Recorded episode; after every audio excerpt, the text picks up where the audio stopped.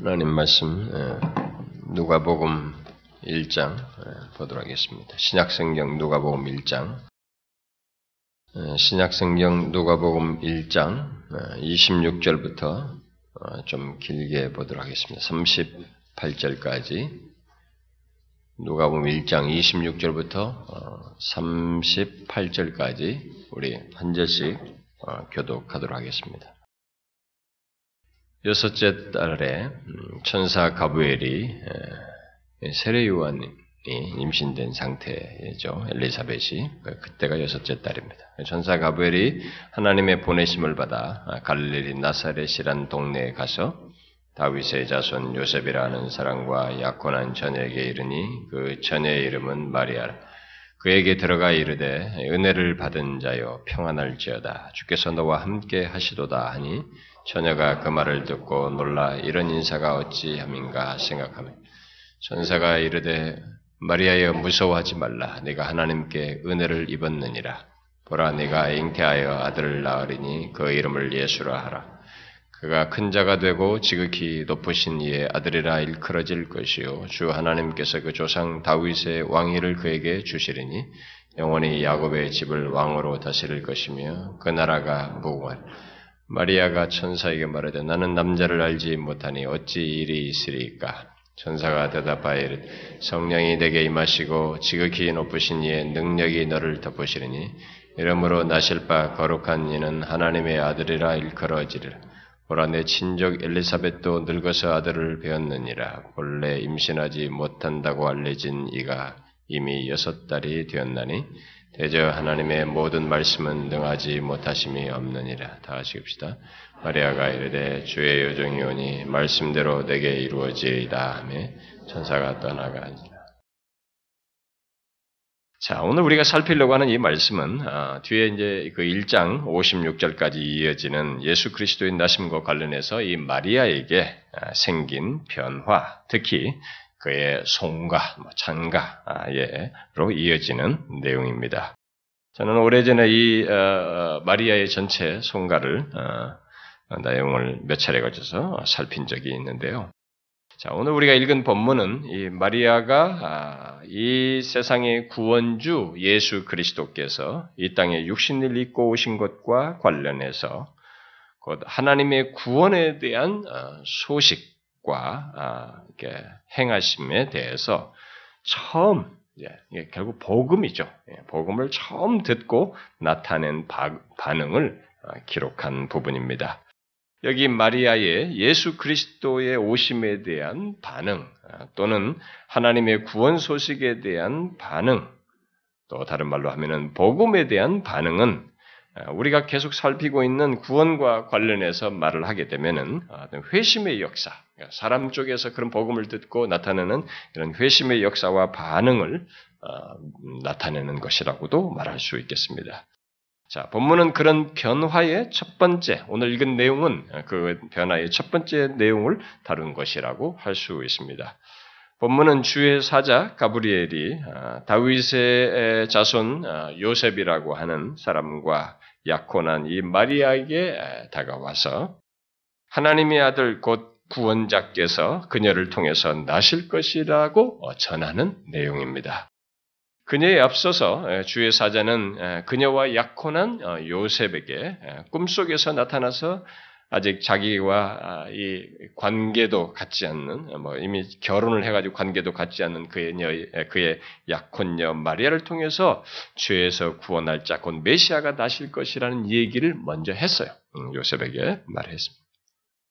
그런데 이 본문에서 주의 천사는 요셉에게는 이제 현몽하여 옛날 번역으로 합니다. 꿈속에서 꿈으로 그걸 계시를 말을 했고 천사가 나타나서 그런데 여기서 마리아에게는 직접적으로 천사가 다가가서 말을 하고 있습니다.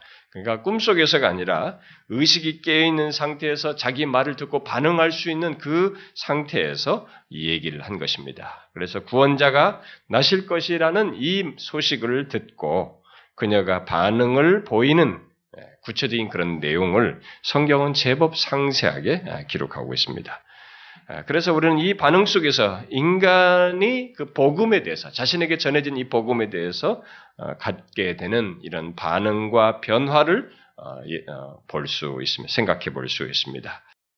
이 시간에 우리는 이 마리아의 첫 반응을 오늘 읽은 내용에서 주목할 필요가 있습니다. 그것은 인간이 죄에서 구원하신 예수를, 예수에 대한 소식을, 그 복음을 듣고 받아들이는 데 있어서 나타낼 수 있는 반응이, 이 첫 번째 반응이 무엇인지를 생각해 볼 수 있습니다.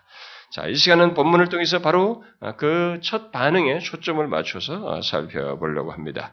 본문에서 보인 이 마리아의 반응은 하나님의 아들이 인간을 죄에서 구원하시기 위해서 마침내 육신을 입고 이 땅에 오신다는 사실에 대한 그것을 듣는데 이 깨어있는 상태에서 인간이 보인 첫 번째 반응으로서 보통 복음을 듣는 사람들이 취할 수 있는, 예수를 영접하는 가운데서 취할 수 있는 이 반응을 우리로 하여금 생각하게 합니다.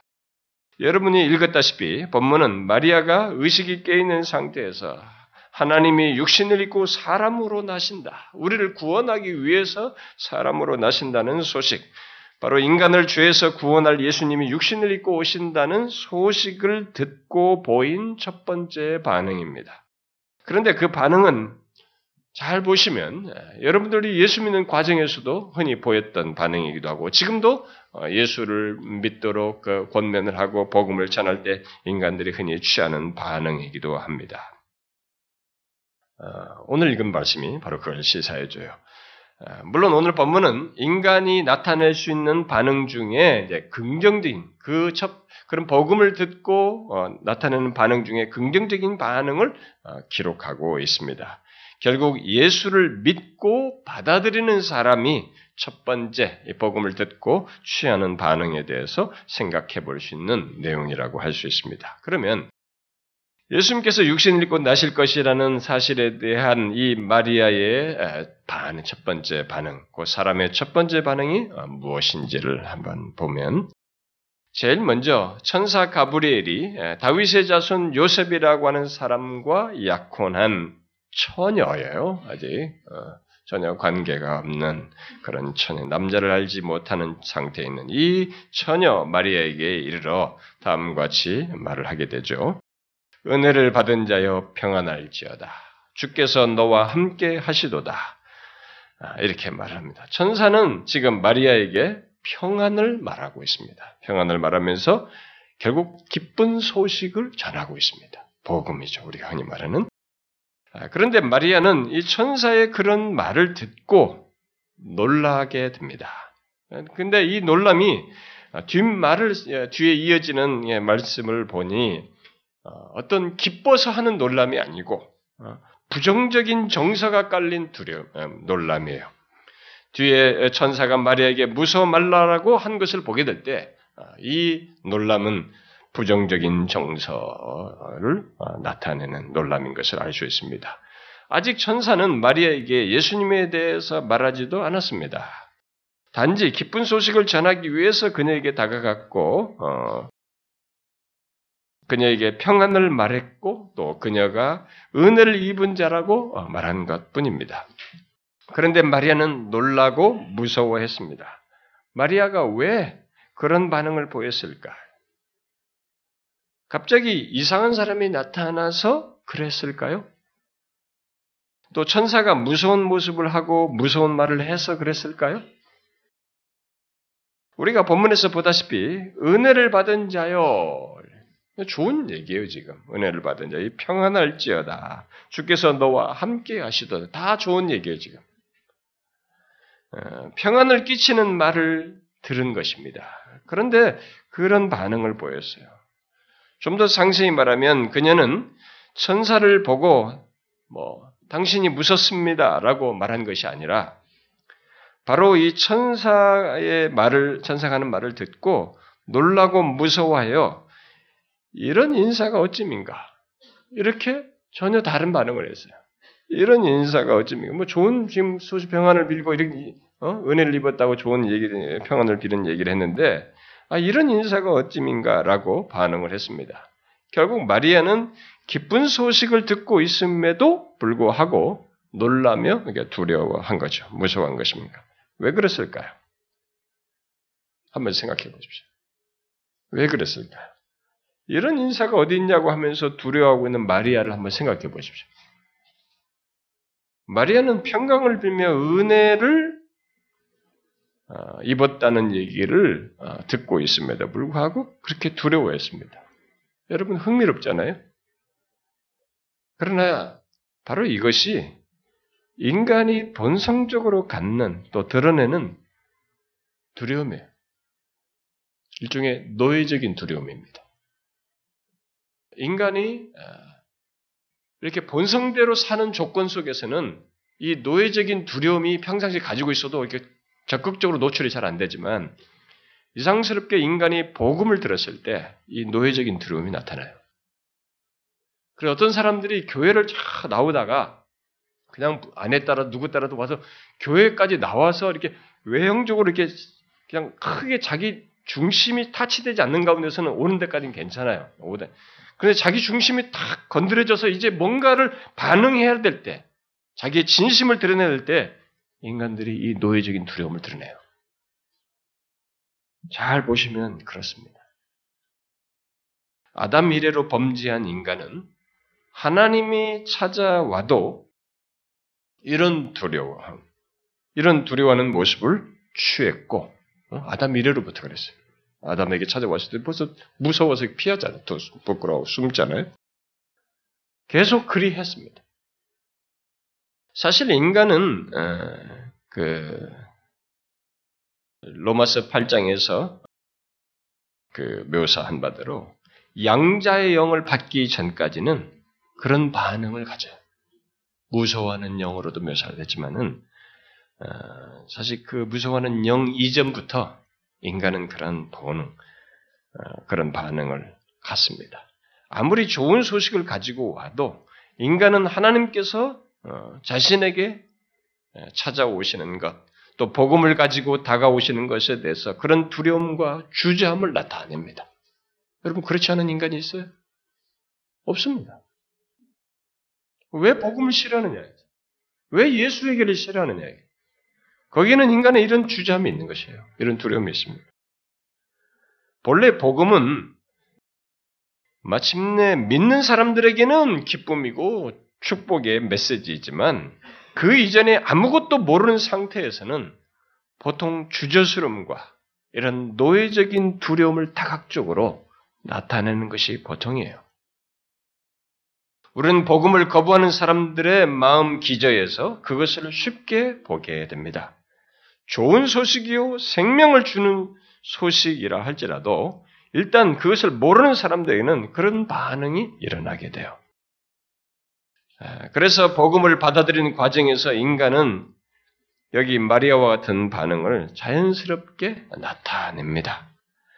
하나님은 그런 우리를 아시고 항상 거기서 저런 반응 들으는 거 보고 그냥 방치하는 것이 아니라 그것부터 얘기하죠. 두려워 말라 하죠. 무서워하지 말라고 그런 말씀을 먼저 하십니다. 그것을 앞에 1장 12절과 13절에서도 이렇게 볼 수 있죠. 거기서 천사는 그리스도에 앞서 아들을 낳을 것이라고 세례요한을 낳을 부모에게 말할 때에도 놀라며 무서워하는 사가랴에게 먼저 사가랴여 무서워 말라 이렇게 말을 하고 그 다음 얘기를 하는 것을 보게 됩니다. 또 예수님께서 이 베들레헴에서 나시에서 구유에 누였을 때에도 그 지경의 이 목자들이 그들에게 나타난 주의 사자를 보고 똑같은 반응을 보였죠. 뒤에 2장 8절 이하를 보게 되면 주의 사자가 곁에 서고 주의 영광이 목자들을 이렇게 두루 비칠 때 그들이 크게 무서워했다고 기록하고 있습니다. 그때 천사가 바로 말한 게 뭡니까? 본론부터 말하지 않고 먼저 무서워하지 말라라고 하고 그 다음에 소식을 말하고 있습니다. 그렇게 두려워하는 우리를 하나님은 아시고 두려워하지 말라라고 하시며 이어서 두려워하지 않을 그런 이유를 덧붙이죠. 그런데 여기 누가복음 1장과 2장에서는 두려워하지 않을 최고의 내용이요 근본적인 이유를 말해주고 있습니다. 그게 뭐예요? 우리가 두려워하지 않을 최고의 내용으로 덧붙이는 내용이 뭡니까? 바로 기쁜 소식의 그 핵심, 주인공이신 구세주 예수께서 오신다는 것을 말하고 있습니다. 곧 인간이 가진 모든 문제와 고통과 두려움의 원인인 그런 노예적인 두려움 상태에 있는 우리에게 그런 것으로부터 자유케 하실, 죄에서 구원하실 예수 그리스도께서 오신다는 것을 말해주고 있습니다. 본문에서 천사는 두려워하는 마리아에게 무서워하지 말라고 하면서 다음같이 이어서 말합니다. 보라, 네가 잉태하여 아들을 낳으리니 그 이름을 예수라 하라. 그가 큰 자가 되고 지극히 높으신 이의 아들이라 일컬어질 것이요 주 하나님께서 그 조상 다윗의 왕위를 그에게 주시리니 영원히 야곱의 집을 왕으로 다스릴 것이며 그 나라가 무궁하리라. 천사는 마리아에게 너무도 크고 비밀한 사실을 말해주고 있습니다. 구원자께서 육신을 입고 오신다는 것, 그는 하나님의 아들이시라는 것, 그는 왕권을 가지신 분이시라는 것, 그것도 영원히 왕으로 다스릴 것이라는 이런 어마어마한 내용을 얘기를 하고 있습니다. 이게 참 비천한 그런 조건에 있는 이 여인에게 그런 얘기를 하고 있습니다. 바로 그 구원자요 왕이신 하나님이 자기 몸을 빌어서 육신을 입고 오신다는 이 비밀한 얘기를 해주고 있습니다. 이 사실은 정녕 이 인류 역사를 놓고 보면 또 자신의 조건 속에서 보면 정말 기쁜 소식입니다. 목자들에게 말한 대로 온 세상에 미칠 큰 기쁨의 좋은 소식, 정말로 복음이 전해지고 있는 것입니다. 죄 가운데서 그 고통하며 두려워하는 인간, 하나님께서 좋은 소식을 가지고 와도 그런 인간은 그를 두려워하고 기피하는 그들을 향해서 이 형용할 수 없는 기쁜 소식을 지금 전해주고 있습니다. 가만히 한번 생각해 보십시오. 구원자, 하나님이 마침내 육신을 입고 오신다는 소식이 증거되고 있습니다. 인간 역사를 놓고 보면, 우리 자신들에게 보면, 또 특별히 이스라엘의 구원자에 대한 많은 예언을 들어왔던 그들의 역사적인 배경 속에 있는, 그리고 특별히 다윗의 후손과 결혼하는 관계 속에 있는 이들에게 있어서 이런 소식은 너무너무 기쁜 소식이에요. 다 그들에게는 이런 것에 대한 메시아에 대한 이 세상 구원자에 대한 기다림을 계속 가지고 있었기 때문에 정말로 이것은 기쁜 소식입니다.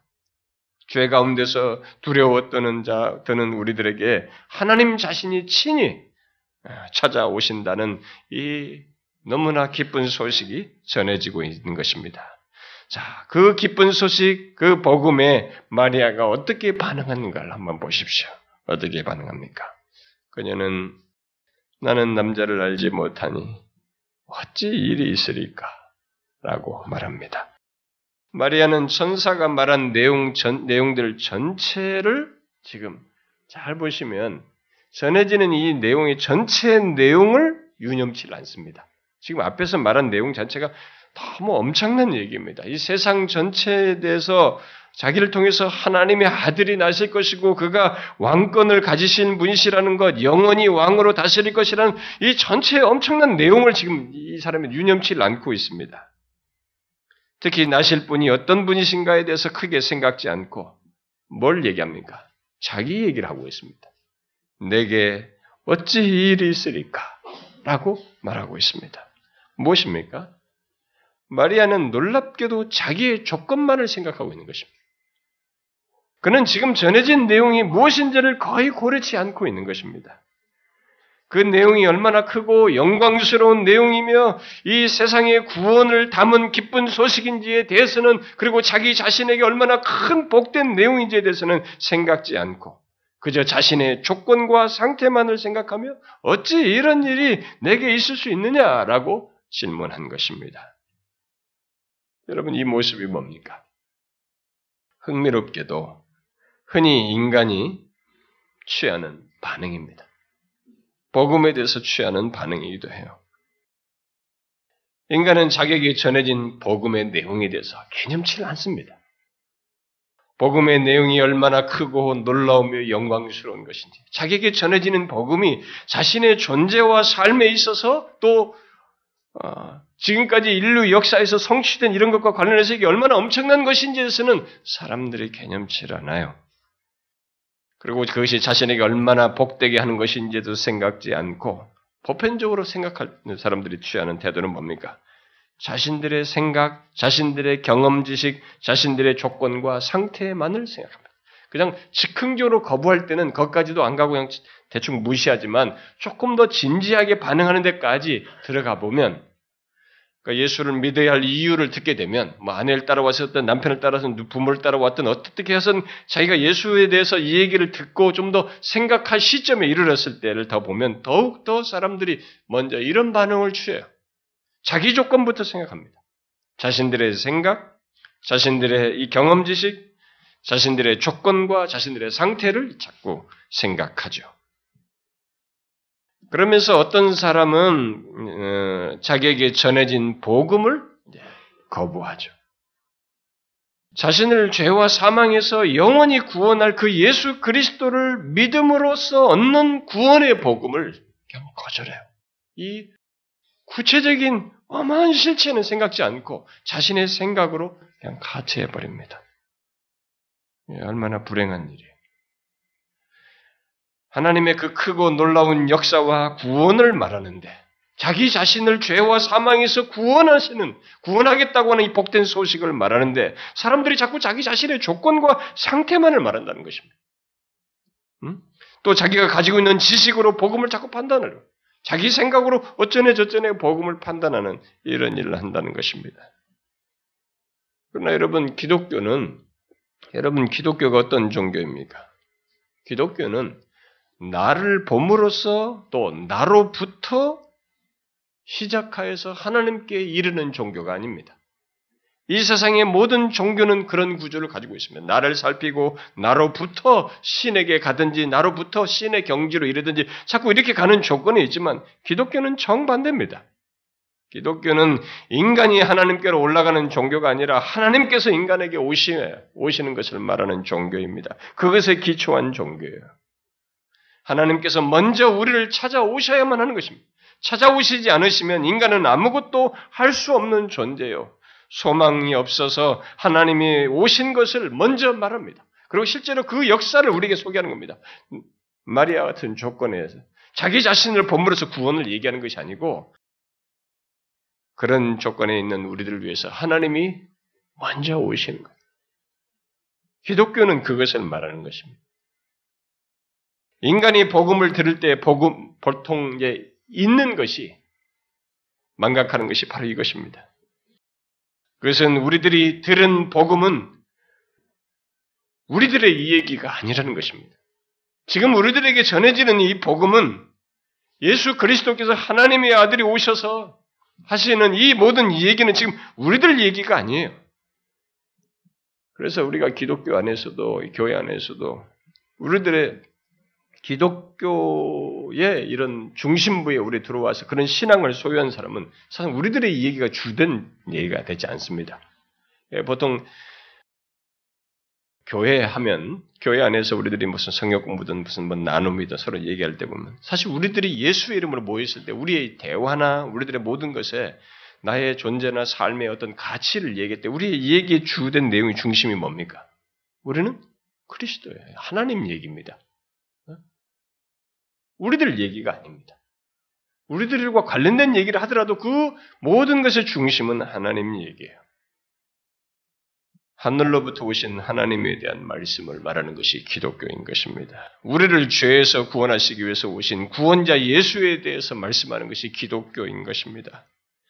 그것은 우리들의 비참한 조건 때문에 있어야 하는 것을 말하는 것입니다. 다시 말해서 우리가 해결할 수 없는 죄 때문에, 우리의 이 죄 때문에 멸망할 수밖에 없는 그런 상태 때문에 하나님께로부터 그가 오셔야만 했고 실제로 오셔서 구원하신다는 얘기를 말하는 것이 기독교인 것입니다. 하나님께서 친히 이 땅에 육신을 입고 오신 것입니다. 우리는 스스로 나의 상태와 조건을 개선함으로써 하나님께 나아갈 수 있는 것이 아닙니다. 로마서 말씀대로 모든 사람이 죄를 범하였기에 하나님의 영광에 이를 수가 없는 것입니다. 그래서 인간의 구원은 오직 하나님께서 오심으로써만 가능한 것입니다. 그런데 인간은 그것을 깨닫지 못하고 있는 거예요.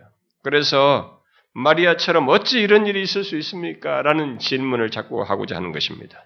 곧 하나님을 생각하기보다 자신의 조건과 상태를 생각하며 또 자신의 상식과 자기 지식 안에서 하나님의 일을 이해하려고 하는 것입니다. 바로 이것이 인간의 한계예요. 사람들은 구원, 곧 죄에서의 구원이요 영원한 생명을 얻는 것을 말하면서도 지금 자기 자신의 구원 문제를 얘기하면서도 더 흔하게 말하면 천국에 들어가는 것을 말하면서도 그 모든 것을 자기 상식과 지식 안에서 자꾸 이해하려고 합니다. 자기가 이 세상에서 땅에 발을 딛고 여기서 보고 경험한 그 시각으로 이것을 이 천국에 들어가는 문제를 구원 문제를 얘기하려고 하는 것입니다. 그러나 땅을 짓고 사는 우리가 날 때부터 죄를 지은 우리에게 있어서는 우리 이 땅으로부터 내 자신으로부터의 구원 얘기를 꺼낼 수가 없습니다. 그걸 만들어낼 수가 없어요. 이 조건에 있는 우리에게 하나님이 하늘로부터 오셔야만 하는 것입니다. 그래서 우리는 구원을 얘기하려면 일단 내 상식과 내 지식 안에서 하나님의 이 구원 얘기를 판단하고 평가해서 받아들일 여부가 아니에요. 우리들이 자꾸 자기 생각에서 자기 조건 속에서 보기 때문에 이 마리아 같이 얘기하는 것입니다. 어떻게 이런 일이 있을 수 있습니까? 인간이 놓치고 있는 것이 있어요. 그것은 바로 나의 생각과 판단과 지식을 넘어서는 하나님을 자꾸 생각지 않는다. 구원은 하나님으로부터라는 것을 생각지 않는 것이에요. 인간은 하나님이 와도 인간 자신의 판단을 제시하고 자기 생각과 자기 경험을 자꾸 말하려고 하는 거예요. 지금 자기에게 다가오신 주의 사자의 앞에서도 인간은 이런 조건을 갖고 있어요. 어떤 사람들은 이런 얘기, 막 천사가 나타나고 하나님의 사자가 나타나면 나는 막 즉각 믿을 거야. 안 그래요? 안 믿습니다, 여러분. 똑같아요, 여러분. 어떤 사람은 뭐 홍해를 가르면은 나는 믿을 거야, 뭐 이렇게는. 안 그래요? 여러분, 그런 식으로 믿음 문제를 해결하는 것이 아니에요. 기독교의 믿음은 전인격성을 가져요. 나중에 우리가 믿음 문제를 살피면서 얘기하지만은 인격성을 갖습니다. 전인격적인 특성이 있어요. 뭘 하나 보고 그냥 감각적으로 동의하는 것으로 되는 것이 아니에요.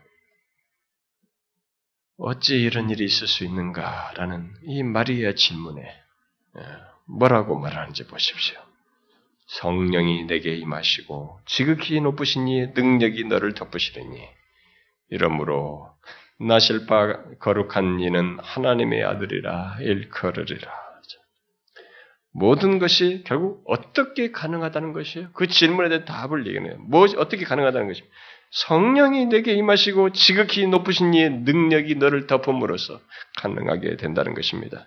마리아가 불가능하다고 여겼던 것은 성령이 그에게 임하시고 지극히 높으신 이의 능력이 그를 덮으신 나는 이런 사실을 생각지 않고 지금 자꾸 얘기하는 것입니다. 구원을 얘기하면 내 조건을 가지고 얘기하자는 게 아닙니다. 하나님의 능력을 얘기하는 하나님 편에서 제시하는 거 가지고 얘기하는 거예요. 구원은 지금. 근데 우리는 구원을 얘기하면서도 천국에 들어가는 걸 얘기하면서 자꾸 인간의 조건을 가지고 얘기하겠다는 거예요. 그래서 천사가 덧붙여서 내리는 결론이 뭡니까? 나이가 늙은 엘리사벳, 본래 잉태하지 못하는 그녀도 하나님의 능력으로 아이를 잉태하였다는 것입니다. 곧 대저 하나님의 모든 말씀은 능하지 못하심이 없다. 지금 너에게도 지금 말을 하지만은 하나님의 모든 말씀은 능치 못하 없다는 것입니다. 그렇다면 마리아에게 요구하는 게 뭐겠어요? 이런 얘기를 하면서 이런 답을 하면서 그런 질문한 마리아에게 답을 하면서 마리아에게 요구하는 게 뭐겠습니까? 그것은 하나님의 모든 말씀은 능하지 못하심이 없다는 것을 믿는 것이 받아들이는 것입니다. 아, 내 머리로는 이해가 잘 안 돼요. 내 조건에서는 받아들일 수 없어요. 이 얘기를 하지 말고 지금. 내 조건을 가지고 이 구원 문제에 대해서 복음에 대해서 시비를 걸지 말고 반응하지 말고 하나님의 모든 말씀은 능하지 못하심이 없다는 것을 믿으라 받아들이라는 것입니다. 복음에 대해서 주저함과 두려움을 가지는 사람들에게 하나님께서 말씀하시는 건 이거예요. 네 생각이 어떻고 네가 네 조건이 어떻고 이걸 얘기하지 말고 하나님의 모든 말씀은 능하지 못하심이 없다는 것을 믿으라는 것이 받아들이라는 것입니다. 지금도 사람들은 마리아처럼 하나님의 육신을 입고 오시는 것이 이게 어떻게 가능했냐 말이죠.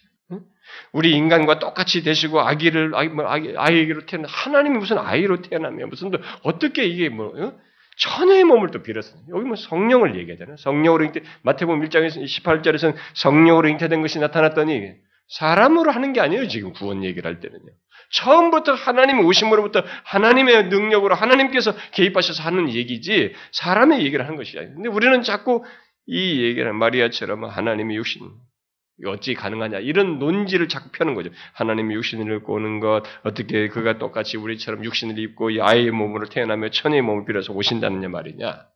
어? 이게 어떻게 가능하냐 말이지.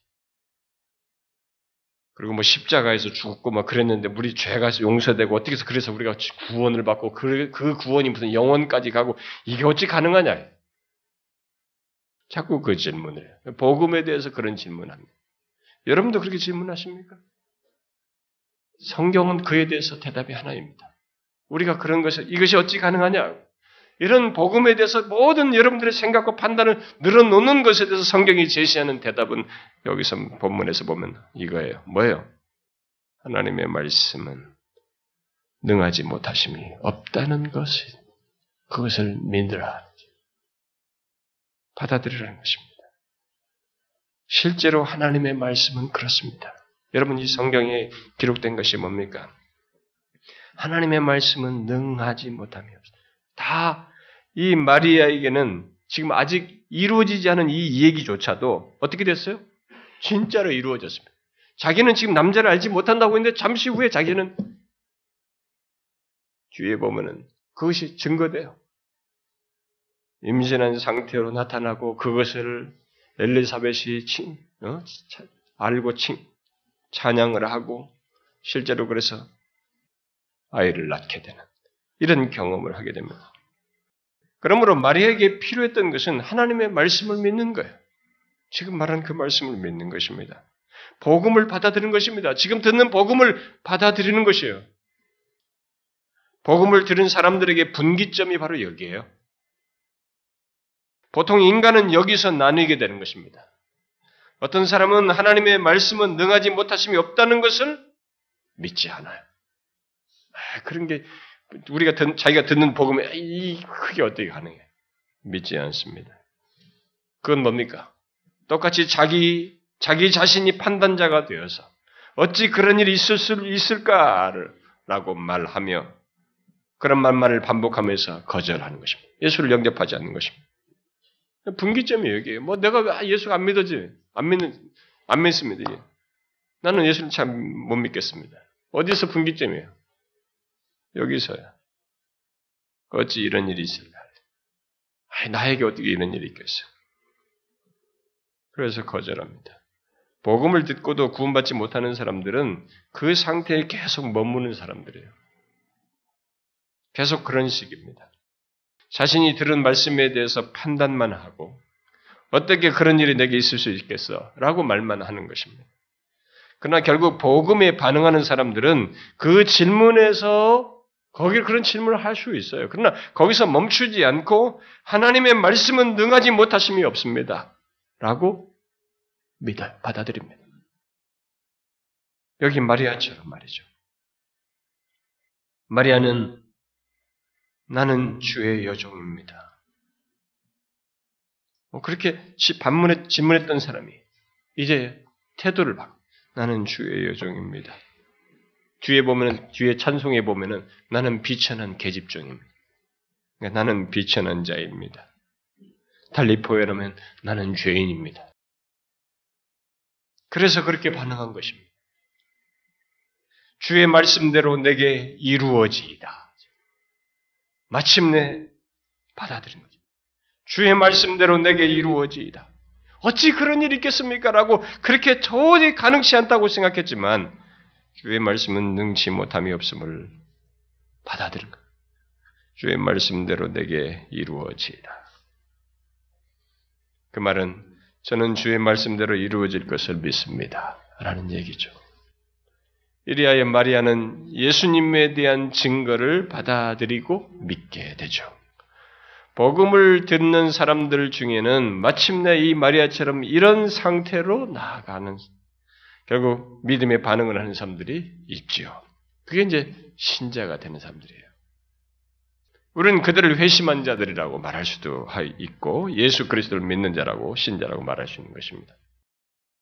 지금도 마리아에게 전해진 그런 동일한 예수 그리스도가 전해지고 있습니다. 이렇게 강단을 통해서 또 여러분들을 통해 다른 사람들에게 또 여러분들 안에서 전해지고 있습니다.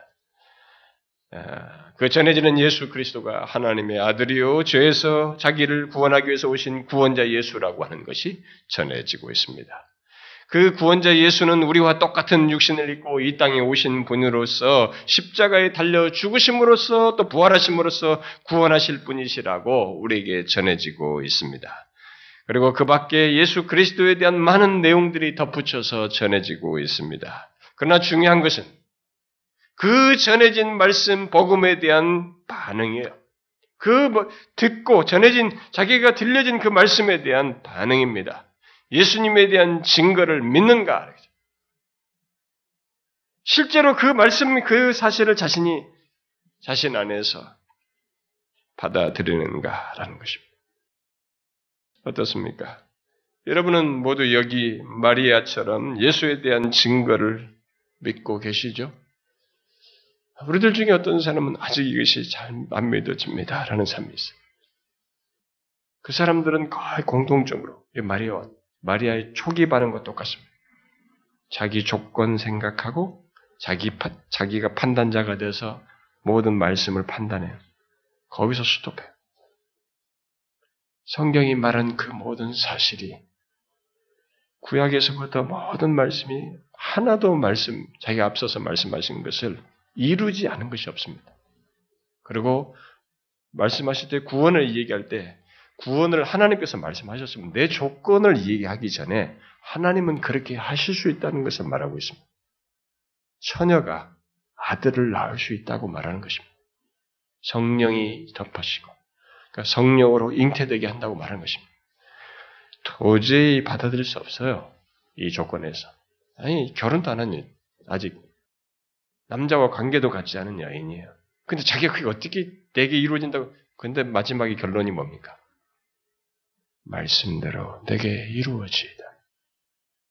이게 자기 조건과 불가능성에 인간의 판단 가지고 이 복음을 판단하지 않습니다. 이 복음은 처음부터 그럴 성격을 넘어서요. 분명히 우리의 이런 이성과 이런 깨달음, 이런 조건들이 사용되지만 그것으로 제한할 수 있는 그 범주를 훨씬 넘어섭니다. 그래서 하나님의 말씀은 능치 못하다는 것을 아는 그 사실에 근거해서 내게 이루어질 것입니다. 그 전해진 말씀을 받아들이는 거죠. 지금도 구원을 얻는 자에게는 그런 일이 있는 것입니다. 전해진 말씀을 받아들인 것이죠. 정말 예수 그리스도가 나를 죄에서 구원할지라는 것을 받아들이는 것입니다. 우리에게 전해진 그 모든 말씀대로 이미 이루어졌고 나의 구원과 관련해서도 이루어질 것을 믿고 받아들이는 것입니다. 여기 마리아처럼 나는 죄인이오니 주의 말씀대로 내게 이루어질 것입니다. 라고 믿고 받아들이는 것입니다. 예수의 십자가와 그의 공로로 말미암아서 죄사함을 받을 것을 믿고 받아들이는 것이죠. 여러분들은 이미 이것을 믿는 사람이죠. 혹시 여러분들 중에 이것을 믿지 못하는, 받아들이지 못한 사람이 있습니까? 이 마리아처럼 여러분도 반응하셔야 합니다. 주의 말씀은 능하지 못하심이 없습니다. 그래서 저는 죄인입니다. 나는 비천한 자입니다. 내 조건에서는 구원을 말할 수 없습니다. 그래서 말씀대로 내게 이루어지이다. 나는 그렇게 될 거라고 믿습니다. 그러고 나니 이 여인이 그 다음에 취하는 반응이 뭡니까? 우리가 오늘 이제 내용이 아닙니다만 그 뒤에 내용들을 보면은 45절 이해 같은 거 보면은 그는 주를 높이며 찬송합니다. 그를 높여요. 찬송합니다. 그는 주를 찬양하고 하나님 내 구주를 기뻐한다고 말합니다. 내 주로 받아들여요. 나의 구주로 받아들입니다. 그리고 그 49절에 보면은 진실로 그 하나님을 향해서 그분은 능하신 분이시라고, 그의 말씀대로 이루시는 능력을 가지신 분이라고 하나님에 대해서 그분의 성품에 대해서 줄줄줄 뒤에 이어서 찬양하게 됩니다. 그게 구원의 이런 과정 속에서 있게 되는 현상이에요. 어떻습니까? 여러분들은 어떤 상태에 있습니까? 처음에 복음을 듣고 거부감을 갖고 주저하는 어떤 주저감과 두려움을 갖는 그런 상태에서 그 증거된 복음을 믿고 예수 그리스도를 나의 주로 믿는 데까지 나아갔습니까? 저는 여러분들 대부분이 그렇다고 봐요. 여러분들은 처음에 하나님의 말씀을 듣고 어떻게 그럴 수 있는가라고 여러분도 거부 반응이 있었을 거예요. 그러나 그런 상태에서 여러분은 하나님은 진실로 능하신 분으로서 전해진 그 말씀이 이게 구원의 하나님 편에서 제공한 것이어서 그 말씀 그대로 사실이라고 하는 것을, 이루어질 것을, 자신 안에서도 구원으로 드러날 것을 믿고 받아들였을 것입니다. 그게 구원이에요. 복음을 통해서 일어나는 변화요 구원이 우리에게 소유돼서 나타나는 반응인 것입니다. 예수를 소유한 자의 반응이에요. 예수에 대한 증거, 복음을 듣고 변화된 자의 반응인 것입니다. 여러분은 하나님의 아들이 나를 주에서 구원하시기 위해서 이 땅에 오셨습니다. 그것이 어떻게 가능하며 있을 법한가라고 말하지 마십시오. 하나님은 그 일을 하실 수 있으며 실제로 하셨습니다. 어찌 처녀를 통해서 아이를 출생하며 세상을 구원하시는 일을 할 수 있는가? 인간이 만들어낸 얘기가 아닙니다. 하나님이 친히 그 일을 하셨습니다. 그 일을 하시겠다고 계속 예언해 오시다가 그 말씀을 자신의 능력으로 이루셨습니다. 예수를 믿는 것은 바로 이 사실을 믿는 거예요. 그 말씀을 믿는 것입니다. 그 복음을 받아들이는 것입니다. 하나님의 모든 말씀은 능하지 못하심이 없다는 것을 받아들이는 것입니다. 그로 인해서 있게 되는 것을 알고 하나님을 내 주로 말하는, 그래서 자신이 이제는 그 도저히 믿어들일 것 같지 않았던 그 예수 그리스도를 자신의 주로 믿고 사는 것, 이게 복음으로 인해서 인간에게 생겨나는 변화인 것입니다. 어떻습니까? 여러분들에게 그런 변화가 있게 되었습니까? 예수 그리스도에 대한 소식을, 처음에는 그게 너무 믿어지지 않았던 그 소식을 여러분이 듣고 믿을 뿐만 아니라 이제 그가 나의 주가 되신다고 믿고 그분의 다스리심을 받으며 살고 있습니까? 이게 기독교예요.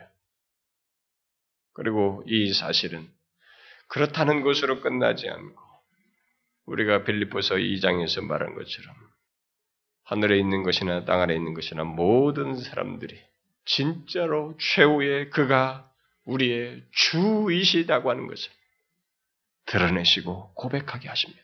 그때는 예수를 믿지 않는 자들까지도 봄으로써 그때서라도 깨닫고, 아, 정녕 이 땅에 육신을 입고 오신 그분이, 하나님의 아들이신 그분이 바로 주이시다라고 그분을 주로 시인하게 됩니다. 그때는 이제 어쩔 수 없어서 주라고 고백하는 것입니다. 그러나 우리는 지금부터, 이 복음을 지금 받아들인 사람들은 지금부터 그를 주로 고백하면서 사는 것입니다. 그게 신자예요.